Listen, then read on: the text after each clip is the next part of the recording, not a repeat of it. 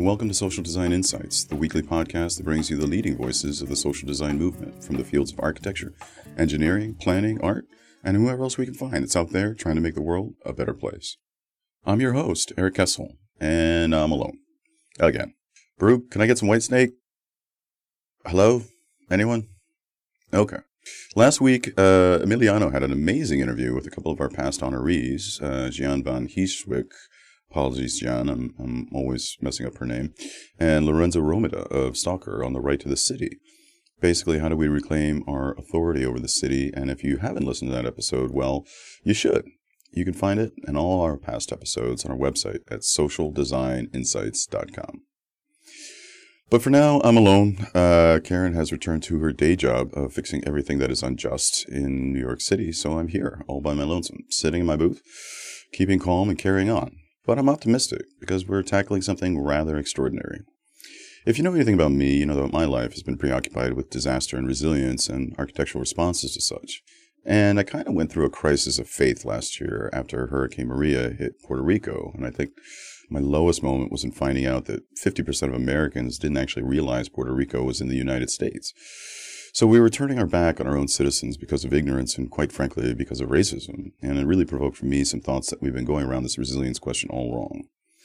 We keep talking about it like it's a technical problem that we can design our way out of, and maybe we still can.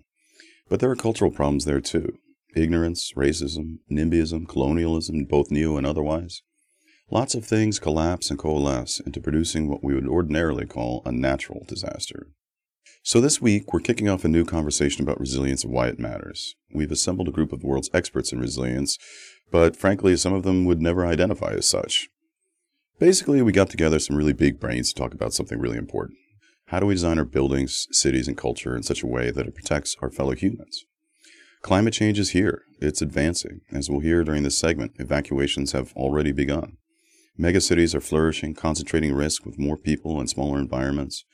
Most disturbingly, we seem to continue to do more and more dumb stuff. We build more and more in marginal land, we ignore risk predictions, and basically carry on as if it can never happen to us. For my first guest, I knew I had to speak with Xander Rose. Xander is a remarkable human being who was trained as an industrial designer and is now the lead engineer on the 10,000 year clock project for the Long Now Foundation. As you'll hear, this is about as simple and as complicated as it gets. He and his team are trying to build a clock that will run smoothly for the next 10,000 years. I had coffee with Xander earlier this year, and I knew that I had to get him on the show specifically for this segment, because we can't really begin to think about resilience until we start to think differently about the very concept of time. We need to design in a way that looks beyond the next fiscal quarter, beyond the next generation, and way, way into the future to make sure that there actually is a future. Or, as Xander will put it, you have to trust in the future a little bit. He says it a lot better than I do, so let's go on and get to the interview. Xander, thank you so much for joining us. Um, it's a real pleasure to have you on the show, and I've been thinking about this for a long time, no pun intended, um, perhaps for my entire career. And it means a lot to have you on the show to help us kick off this segment. Thank you for having me. Some of our audience members might be wondering why we start this big discussion of resilience but to me, uh, the work of the Long Now Foundation and the 10,000 Year Clock specifically uh, really illustrate the key to solving some of the vulnerabilities that we're now facing in our, our, built environment and our natural environment. We can't really begin to tackle climate change until we start thinking out one to seven generations. And I'm glad that you're here to, to give us your thoughts. Could you begin by telling us um, about the beginning, how you came to be involved uh, in this remarkable project? Sure. Yeah. And the, the work of the Long Now Foundation really is about expanding people's timescales and what they consider to be you know, a long term project. When I first heard about this project, it was from Stewart Brand, who is one of the founders, uh, whose background was with the Whole Earth Catalog and as a technology and architectural author. I had been working in the early parts of Silicon Valley in the 90s, or at least that, that era of Silicon Valley, and uh, realized that the projects I was doing um, really didn't have any staying power, that they would be released and uh, were kind of worthless a few weeks later, no matter how interesting they were when they were released. Uh, and I talked with Stewart about that, and he told me about this project, which at the time was just a conversation among the board, but that board was fairly extraordinary, it included people like Stewart himself, as well as Danny Hillis, a pioneer in computing, uh, Brian Eno, the artist and composer, Kevin Kelly, the executive editor at Wired. This group had been talking about how to get the world thinking in a longer time scale. And Danny Hillis had proposed this idea of a millennial clock, uh, a clock that would tick once a year, bong once a century, and the cuckoo would come out once a millennium as a icon to long-term thinking that would reframe time for civilization and how we think of long-term projects. That's a great introduction, and I've spent the last couple of weeks digging into the, the technical dimensions of the clock, and it just it, it seems like an extraordinary technical challenge to work on. It seems extremely fun as well, just to to kind of think about how to create this extraordinary machine that can kind of run for such a long period of time. What what has been your your greatest technical challenge so far? You know, the early technical challenges were more about, you know, material choice. You know, we had to choose materials that were both resilient enough and would last long enough, but were also readily available in enough sizes and shapes and forms that, that we could machine with them. So we couldn't, you know, make everything out of, you know, super exotic materials. We also wanted it to be a little bit more of a common material so that it wouldn't be overly valuable. And so things like the main structure of the clock are made with a, a, marine grade of stainless steel, which is expensive in some terms, but in terms of the exoticness that you get into when people are designing nuclear waste repositories, it's it's nowhere near that. But I would say that by far the, the greatest challenge, and I don't know if you'd call this technical or not, but it certainly was the design challenge, was not in the materials or in just the you know the mechanical design so much as it is in the experience design and the aesthetics. You know, trying to understand you know what would be a compelling aesthetic to someone a thousand years from now is a really profound question. What would be an experience that changes the way people think about time and their place in it, not only now, but again, uh, in a thousand years? How do you design that experience? Those are the challenges that we spent the most time struggling with. Let's flesh that out a bit. You know, in, in viewing some of your lectures, Xander, one of the things that you highlight is this idea of narrative. I mean, human narrative is is one of the things that actually uh, endures for ten thousand years. I mean, we have epic fables that go back that far, and um, in some ways, they're the most durable creations human have. Is that the intent? Is to kind of create a narrative about where we are now as a civilization that can be read in the future? Really, what this is is about attempting to build a new myth and you know you can't build a new myth by just telling everyone a story you have to uh, in effect create an environment by which other people will create that myth. And so you need to do something that is a mythic in scale. And that's why the clock project is you know it's not a mantle clock. It's uh, 500 feet tall but inverted down underground in, in a mountain. We want the experience itself to be mythic enough that people want to tell stories about it. So it's a it's a tricky enterprise, and we don't know if we will succeed. We've we've already had some success in that Neal Stephenson wrote a book, Anathem, that was based on a world that had ten thousand year clocks and the people that tended them. So that's that's kind of already started to happen. But when you get into the level that we're after, you know, maybe on par with the Epic of Gilgamesh, which has lasted, you know, eight thousand plus years, that's that's what we're trying to get to. Xander, I so admire that thinking, um, and I think it's what has been missing from a lot of our contemporary discussions about resilience. Um, you know, our majority of our audience is is designers and from the design community, and you know, how do we escape the trap of thinking only about the next few weeks, the first magazine shoot, um, the next fiscal quarter, that sort of thing, and really expand our own time thinking horizons. Um, what have been the, the, the highlights and the lowlights? Do you have detractors? I've actually been surprised at how readily accepted it has been. I think people are often, um, you know, they're feeling sped up by technology and media at this point, and they, when they hear about a project that is counteracting that to a certain extent and you know gives them the breathing room to think about problems that we just aren't giving ourselves that breathing room. You if somebody asked you to solve climate change in the next four years, you would just say you're crazy. But if you said, I would like you to solve climate change in the next 400 years, you could imagine how you might start doing that project. And by not giving ourselves that kind of time span to do these things, whether it's you know trying to solve hunger or the education system or the prison system or or environmental issues like climate change, by not giving ourselves a time frame that is reasonable to to do these, we basically have just taken them off the table by just giving people that time frame it gives them permission to think in a different way which i think is the important part the other part that we try and get across is, you know, the long-term thinking is not just into the future, it's also into the past. And so, you know, obviously you want to learn lessons from the past. It's not just the next 10,000 years, it's the last 10,000 years. And I think it's important to picture yourself in the middle of a 20,000 year story at least rather than at the end of a 10,000 year story and i think you know most science fiction these days is very kind of end of days and apocalyptic most talk about the environment is this way. But the reality is, we are a tremendously resilient species. And I think what we're really talking about is what is our carrying capacity of Earth and what is our ability to live with each other. You know, the Earth is going to be just fine. And if we think about it in those terms, that we have 10,000 years in our future as much as 10,000 years in our past, I think it changes the way that we act.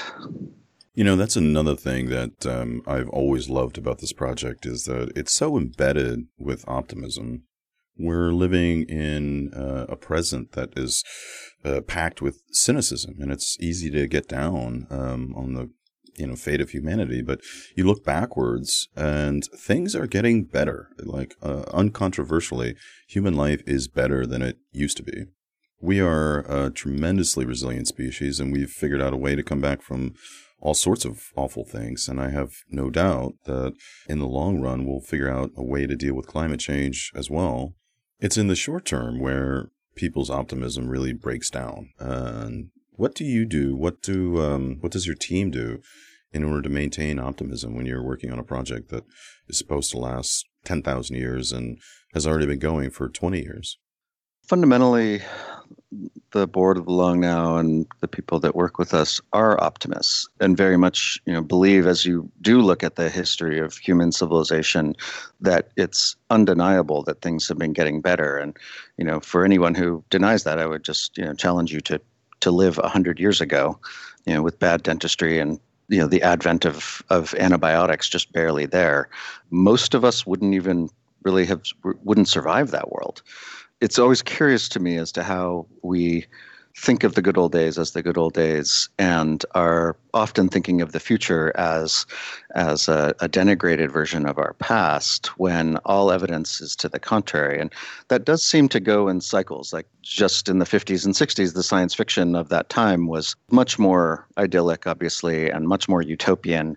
Um, and you can kind of watch it shift in the 70s and 80s to this much more dystopic version, uh, you know, as Blade Runner and and these other versions of our future came around.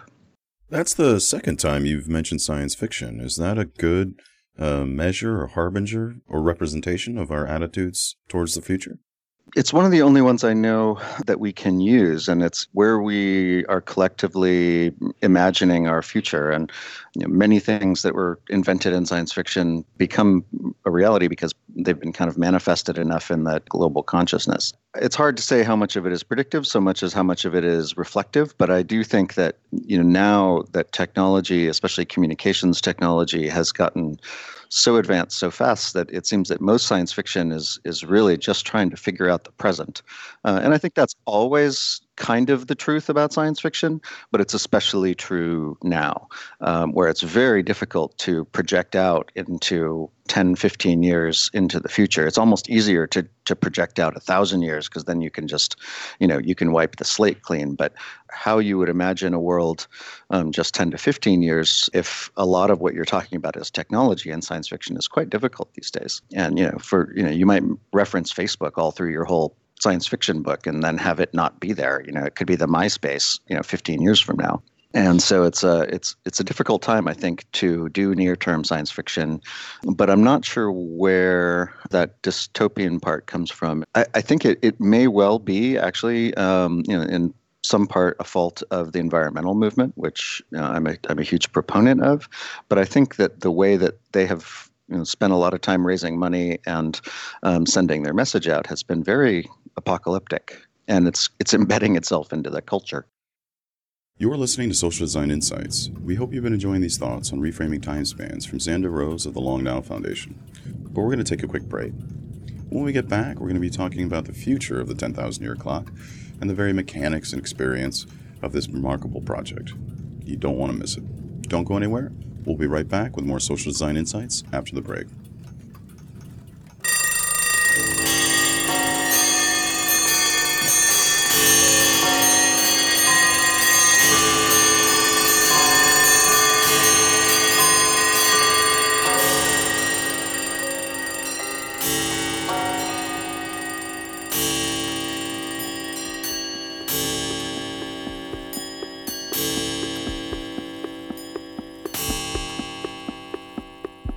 Welcome back to Social Design Insights. We've been speaking with Xander Rose about the uncanny truth of science fiction.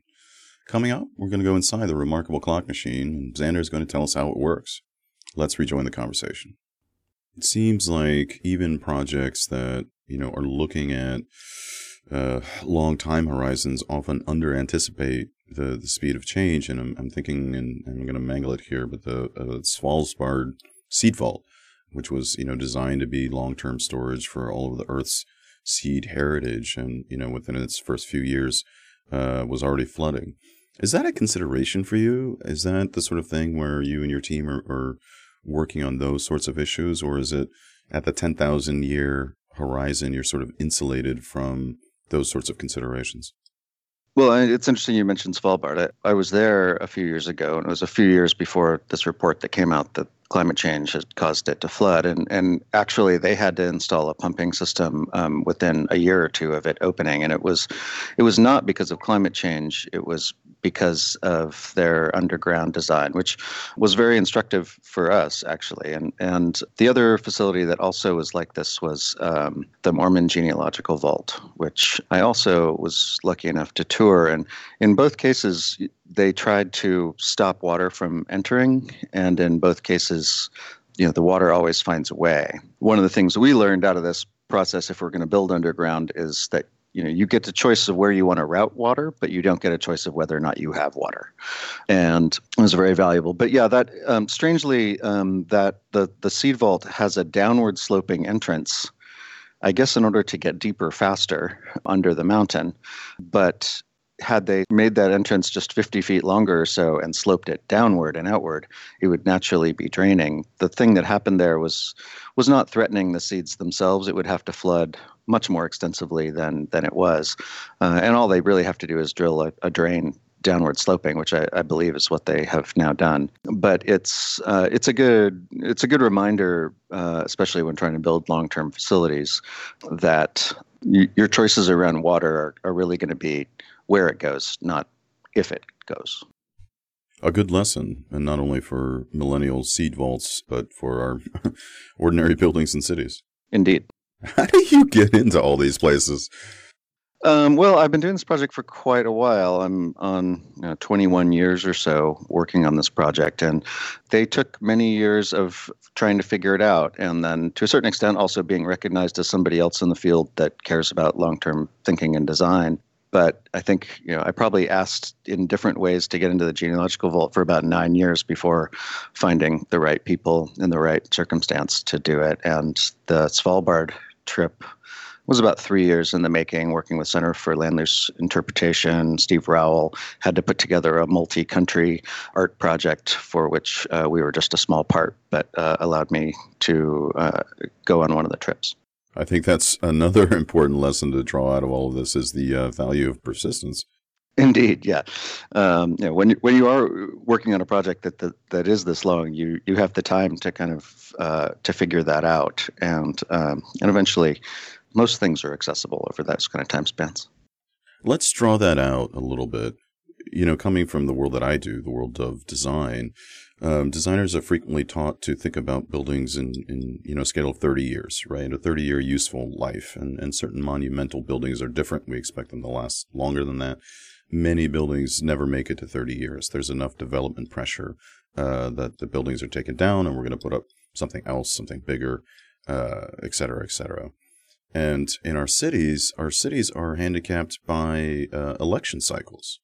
So some piece of infrastructure that may pay dividends for, you know, 50, 75 years, no particular politician can ever draw benefit out of that. So there's seemingly no incentive to think beyond the next election cycle. And we eventually don't end up making those investments because there's nothing to be gained in the short term from that long term investment, at least from a political standpoint. And it seems like in you know earlier civilizations, uh, including up through the 20th century, that was okay. I mean, it was okay to make an investment that was not going to pay immediate dividends, and we didn't seemingly have this obsession with immediate gratification. We were willing to do things, to spend money, to make investments that you know we knew might benefit our children and our grandchildren and, and their children. What lessons do you think the the Long Now Foundation and the clock can provide about how to upend all this, how to dislodge us from our current thinking traps and help us understand uh, how to do it differently. This is actually a good example of something that we did do better in the past and we have been getting worse at. And it's hard to say if that's just because the examples that have actually lasted from the past are the ones that we still have with us, so we appreciate them. Um, I'm sure there was a lot of bad short term decisions that caused some infrastructure to crumble early on, um, but we don't really have those examples so much you know, we look at some of the choices that were made around the water systems of New York or California 100, 150 years ago, which were, I, I think they can be criticized in a lot of ways, but they were actually extremely long term thinking and were century, if not multi century decisions that were made for those areas. And they're the, the fundamental reasons that those areas were able to thrive and exist. We don't see those kind of decisions getting made now. It's very, very rare and our ability to build that infrastructure has been going away as we have stopped doing large infrastructure projects. We just don't have the expertise. You know, things like the New Bay Bridge in, in the Bay Area here, you know, took way, way too long, way too over budget to be a bridge. Like that was ridiculous that it, it should take that long. And so we are getting worse at some things that does definitely concern me. I think you know one of the, the stories that got Long Now started was a story that Gregory Bateson told Stewart Brand, which was about the oak beams at New College, Oxford, where the college was built in the 1200s. It was built with these giant oak beams over the, the main dining hall. About 500 years later, in the 1800s, the beams had become infested with beetles and were rotted and they had to replace them. But they couldn't find those kind of trees anymore in Europe commercially available. And it wasn't until they spoke to the school forester who said, Oh, we have the trees that you planted. And it turns out that the school had been maintaining forest grounds for the last 500 years to replace things just like this. So, this is something as simple as putting some acorns in the ground, but it's not just that simple. It's also having that forester and that collective intelligence that has lasted for you know all those generations in order to remind you that you had it. There's other stories like this where the Norwegian Navy, for instance, planted groves of pine trees in order to be harvested for mass, and the, the, the forestry department in Norway called the, Navy department to tell them that their masts were ready 200 years later. And that's a, a different example where the thing that was planted is now no longer needed. And so, how do you weigh these types of of infrastructure investments both uh, required this kind of constant tending over time, but still are are not that difficult in the in terms of you know something like maintaining a sewer system or a water system for a major part of a continent. But I think both are illustrative of ways that you can make small investments at the beginning that are really helpful over time and you get to leverage that longevity but I, I, think for the most part, the biggest problem around infrastructure investment is just simple education, and we've we've we've decided in the United States really to treat infrastructure as this thing that's got a gray wall and a cyclone fence around it, and no one should ever look there. And I think that's the biggest mistake is inviting people into the infrastructure. I think is the real answer. Yeah, that's an interesting point. And uh, yet another thing that I really love about this clock is it's transparency. It's really designed in such a way that, you know, someone could not go for 5,000 years and then upon visual inspection, uh, figure out how it works. I think part of the problem with our current attitudes towards infrastructure um, and towards cities and buildings is that we don't understand how any of this works, how any of these systems work. You know, we don't necessarily know where the water in our faucet comes from, and we don't care as long as it's clean, and we don't care where our poop goes after we flush the toilet, as long as it's not hanging around. We just utilize these systems, you know, without a, a thought or care in the world until they stop working, and then we write an angry Facebook post about it. I mean, is that is that part of the point of the clock uh, and the mission is to, I guess, be transparent to sort of highlight the workings of the clock and and thereby get people to care about it?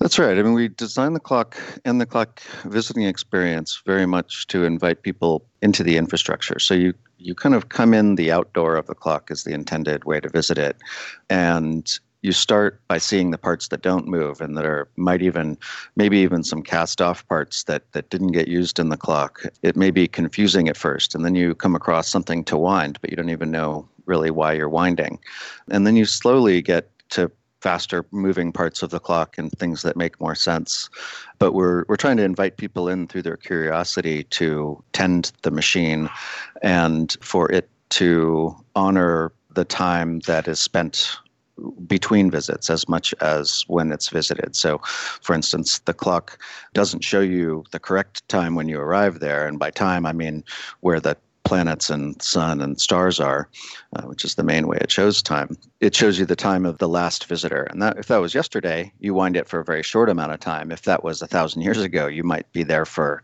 a couple days updating it and feeding the energy into it. And the clock harvests enough power from the temperature difference from day to night to keep understanding of where now is. So its pendulum and its and its escapement are going all the time.